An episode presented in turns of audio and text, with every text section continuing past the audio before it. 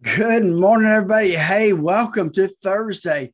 It is May 5th. Happy Cinco de Mayo Day. And uh, I know I've been gone for a little while, but I've been getting uh, some education for a couple days and uh, and spent a little bit of downtime out in the big city of Las Vegas. So, but it is so glad to be back on the East Coast time zone and uh, looking forward to the next couple days with you guys before I take off again for a little bit of IRA training the end of next week. So glad you're here. We'll talk about what's been happening and uh, and more when Dave joins us here in just a few minutes. Before we do that, though, let's just uh, walk through our core retirement design that helps you design the retirement you always dreamed of. It's important that you do that, that you know how much risk you have, that you adjust your risk, especially the closer you get to retirement. And if you don't know what those numbers look like for you and your retirement accounts, give us a call at 863 382 0037 and let's walk through our core retirement design. With that, we got Dave coming up next. Five that's REM there. I'm Morning Dave. We're at 841 here, 19 before 9, and he is back.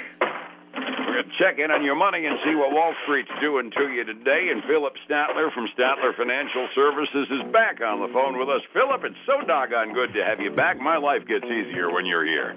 Hey, man, it is glad to be back because, uh, man, you know, when you go West Coast to East Coast, it can, uh, can drag on you a little bit. So uh, by the end of the day, I'm sure I will be dragging. But hey, had a good conference out there um, in, in Vegas and actually was off the strip, which was nice. Didn't have to deal with some of that hustle and bustle downtown. Uh, but, uh, and then got a couple of days of downtime. So really good time there uh, learning uh, before I get, go next week, uh, Thursday and Friday to learn more about IRAs next week. So yeah. Okay, yeah, it helps to remind people that you know, no matter how good you are, continuing continuing education is important in every line of work, and uh, you do this a few times a year just to keep completely up to date, and uh, new ideas and new information abound in every line of work, especially yours, right? Absolutely. I mean, you know, look, in this business, if all you do is go to industry conferences, then all you get is inundated with industry news.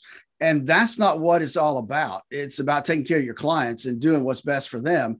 And a lot of times you got to get away from the industry to learn about different things that affect them. That's why I spend usually four days uh, twice a year or two, two days twice a year with Ed Slott, um, just learn about IRAs and, and that type of thing. And then this last conference was about leadership. So, so we're always doing different things to stay up and current to find out how we can take care of our clients best.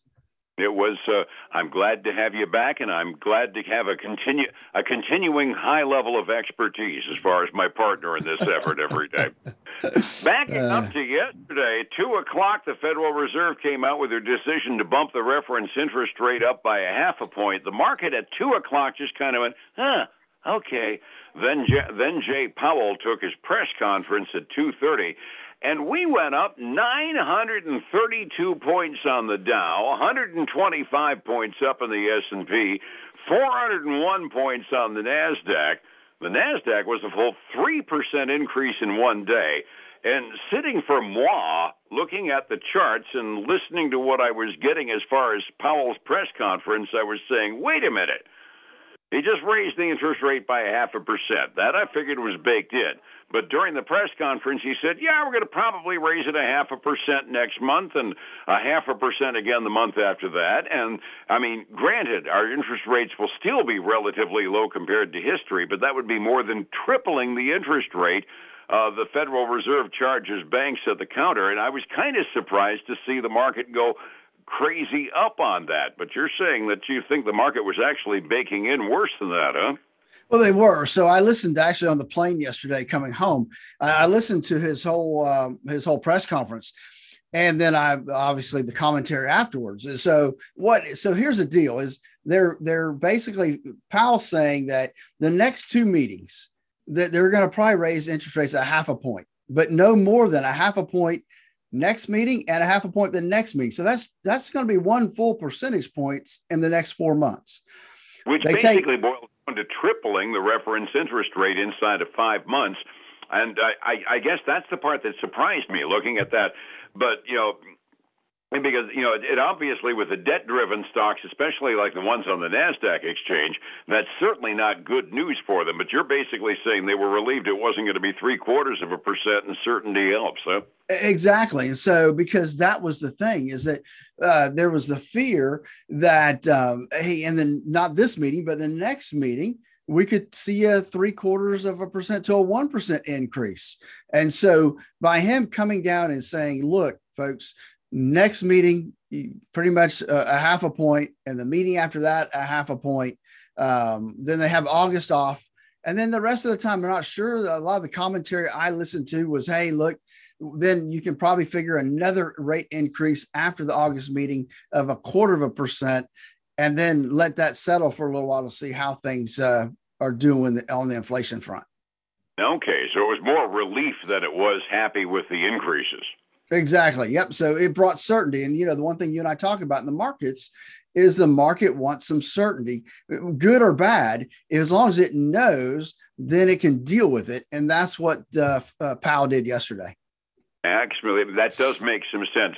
Something you and I have both preached for eons is there's always a way to make money. And every time one class of stock gets whacked, another class ends up going up.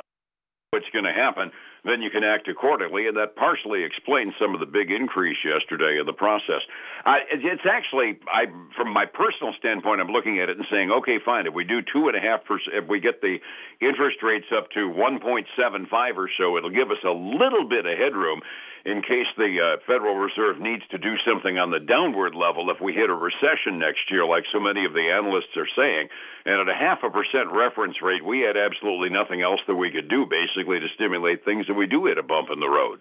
Oh, that, that's true. And let's talk about one other point that Powell made is mm-hmm. that they are reversing and we talked about this earlier in the month is that you know they are basically going to start selling 95 billion dollars worth of, of uh, what they own on their balance sheet into the market. So, and it looked like this.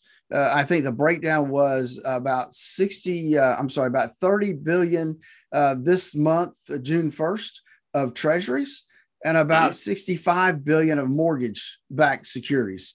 Um, and they'll do that for the next couple months and then rearrange that uh, um, based on what the inventory looks like. And that almost certainly, when you dump that many mortgage backed securities on the market at once, is going to end up uh, adding a little additional impetus to raising mortgage rates. Well, that's right. And so, you know, we're going to see mortgage rates actually be based on yesterday's numbers and probably increase by at least a half a percent, if not 1%. Absolutely. What was it? Five and a half percent was the prevailing uh, 30 year mortgage rate the day before yesterday, something like that, wasn't it? Um, I, th- I think it was. That sounds familiar to me. So yeah, yeah, we're on the way up. So if you're thinking about selling your house, well, maybe start today or something. the, the market's going to change rather quickly over the next few weeks. Macro stuff coming out of the federal government this morning. I really don't have any good news to talk about. Uh, first-time jobless claims, the usual Thursday number. Yes, it was up. Yes, it missed the street. The street expected 182,000. We got 200,000. I'm brushing that off because we're still in that inordinately low level. But two other numbers that come out unit labor costs annualized in the first quarter up 11.6%. Now, if you're a wage earner, that's good news. But if you're looking at the inflation rate, you're kind of looking at that and going, uh, right? Yeah, yeah, especially when you look at the quarter before, it was only 1%.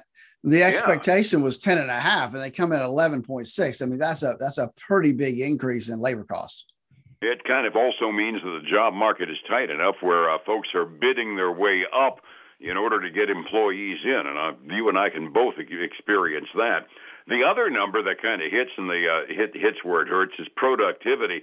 Worker productivity last quarter down annualized 7.5 percent down market was only expecting like five, so that's another big miss. It is, and that's compared to the quarter before, up 6.3%. Now, let's face it, Dave, if I'm paying more and getting less, that's just not good um, for the economy going totally going that way. And, and that's what those numbers are telling us. Absolutely. And really, when you think about it, per unit output, then when you put productivity and uh, unit labor costs together, the cost of getting a widget out kind of is up by like 15% annualized when you put the two numbers together. Exactly. And I want to make one more point that I heard Powell make yesterday, uh, Dave, is that talking about recession, because everybody wanted to know when are we going to go into a recession? Do we have a recession? And, and his opinion was that it'll be tough for us to go into a recession because we have over 10 million job openings and we don't have enough people to fill them. So basically, we could lay off half the people and they could still go find a job. And so mm-hmm. you've got to have unemployment increasing in order to really move into a recession. And so That's he thinks the, enough enough there to pick up the slack if that happens. That's kind of the replay of what conversation you and I had a couple of weeks ago. That you know, if the recession is going to happen, there are building blocks to a recession. One of them are the economic elements, like inflation, like uh, bond rates, like other things. But the other building blocks also include glitches in the employment market. And right now, with such a hot um, uh, such a hot employment market, even if all the other ingredients to a recession are there, the employment market is probably going to carry us farther than we've got a right to expect simply because we've got so much headroom there. That's right. And obviously that could change uh, in a heartbeat. But right now, there are so many job openings and not enough people to cover them that uh, that we could lay off a good part of our labor force so they could still go find a job. Ooh, that, that that's kind of a clinical way of putting it. It's a painless thought. It's a painless thought. Your point is taken. Statistically, we've got more job openings than we have job seekers, and uh, that means there's a lot of headroom for employers to be able to do what they need to do in order to cope with an economic downturn. Talking about uh, economics on a mec- on a micro basis, it is still earnings season, and you found out how one of our neighbors up in Orlando is doing at SeaWorld, huh? We did. So SeaWorld came out and uh, they had a smaller than expected quarterly loss. They saw revenue exceed expectations. And I like this number. They didn't give us the exact number. They said attendance topped pre pandemic levels. Ooh. So that's some good news for SeaWorld. Um, How come they won't say that if their attendance is uh, uh, well, probably because they're having to pay more for people to work. Uh, yeah. so earlier this earlier this morning they were up one one percent. They they've given most of that back. They're actually down a tenth of a percent right now. But but some good news for them moving forward on uh, on that front. Hey, we do have a couple of travel stocks we want to talk about. Uh, mm-hmm. The first one is Spirit Airline. Uh, Spirit lost a dollar sixty a share, uh, a lot bigger than the fifty eight cents they were expected to lose and uh, and revenue was below forecast as well. So um, Spirit's getting beat up this morning, down about a four tenths of a percent. Uh, th- the other travel stock we have though is um, Booking Holdings, which is um, y- you know they're that travel company that's out there. They they hotels, Priceline, they're they're those that company. Mm-hmm. Um, and so they had better than expected profit and revenue. They've seen a big jump in demand for travel services, and I can attest to that. Just tell you, um, the airports were slap full. Um, there's a lot of people traveling right now. It's crazy out there. Um, but they made a, a three dollars and ninety cents uh, a share, well above the ninety cents they were expected to make. Um, and so uh, they're they're having a pretty good quarter. They're up nine point eight percent, Dave. Pent up demand in the travel business at the moment. Definitely, definitely pent up demand. Um, we've got some bad news across a couple brands here. Uh, let's look at Wayfair.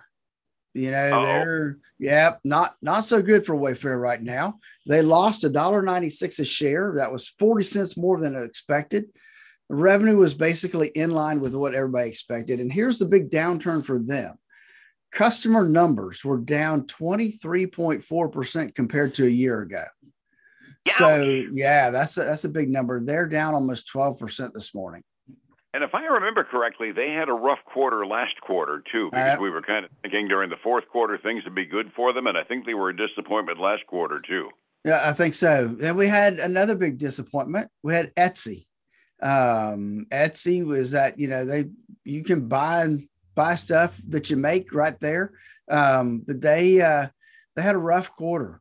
Their earnings came in as expected, better than expected revenue.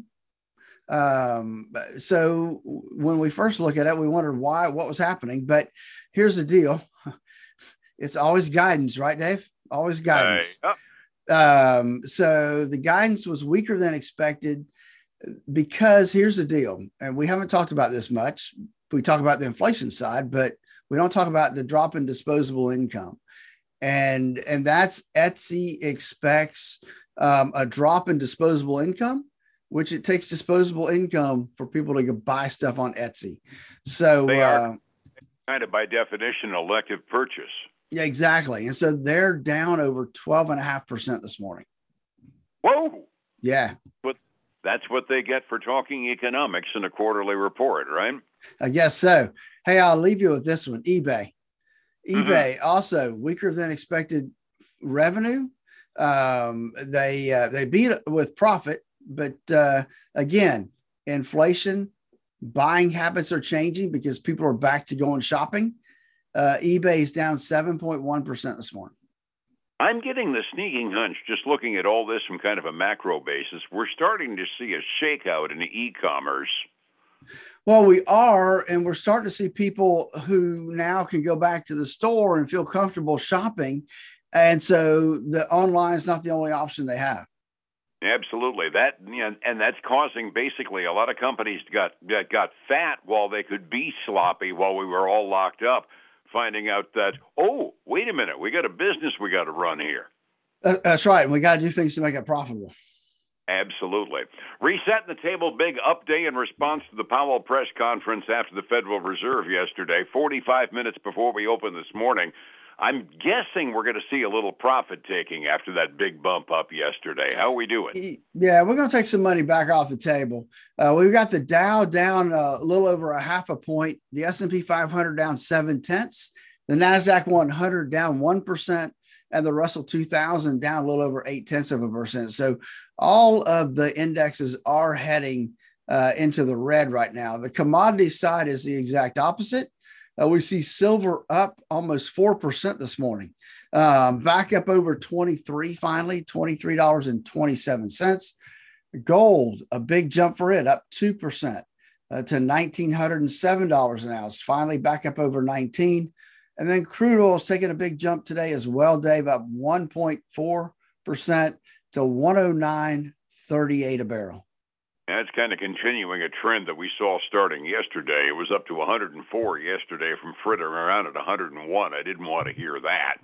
Overseas markets, the usual mixture. Asian rim markets mostly off, except for the Chinese markets because they like it when the government decides they're going to do stimulus. So Chinese markets were up on the mainland.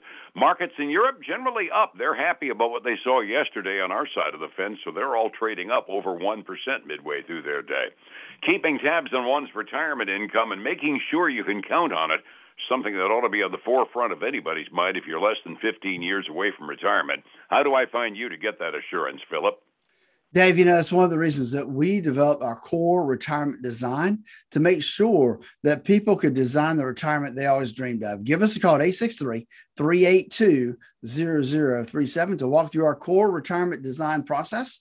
And then join us this weekend for the Statler Financial Radio Show, 6 a.m. and noon on Saturday, 10 a.m. Sunday morning on Highlands News Talk 730 and 95.3 FM and back here again tomorrow about the same time on Light FM. Phillip, thank you so much. You have a good day and welcome back. All right, buddy. I'll talk to you in the morning. Thank you, my friend. It's 105.7 Light FM and Statler Financial Services. Phillip Statler. Hey, folks, I want you to know I'm so glad that you joined us again today and, uh, and that we're back in the saddle going at it again. Looking forward to our conversation again tomorrow with Dave. Hey, until then, have a great day. Bye now.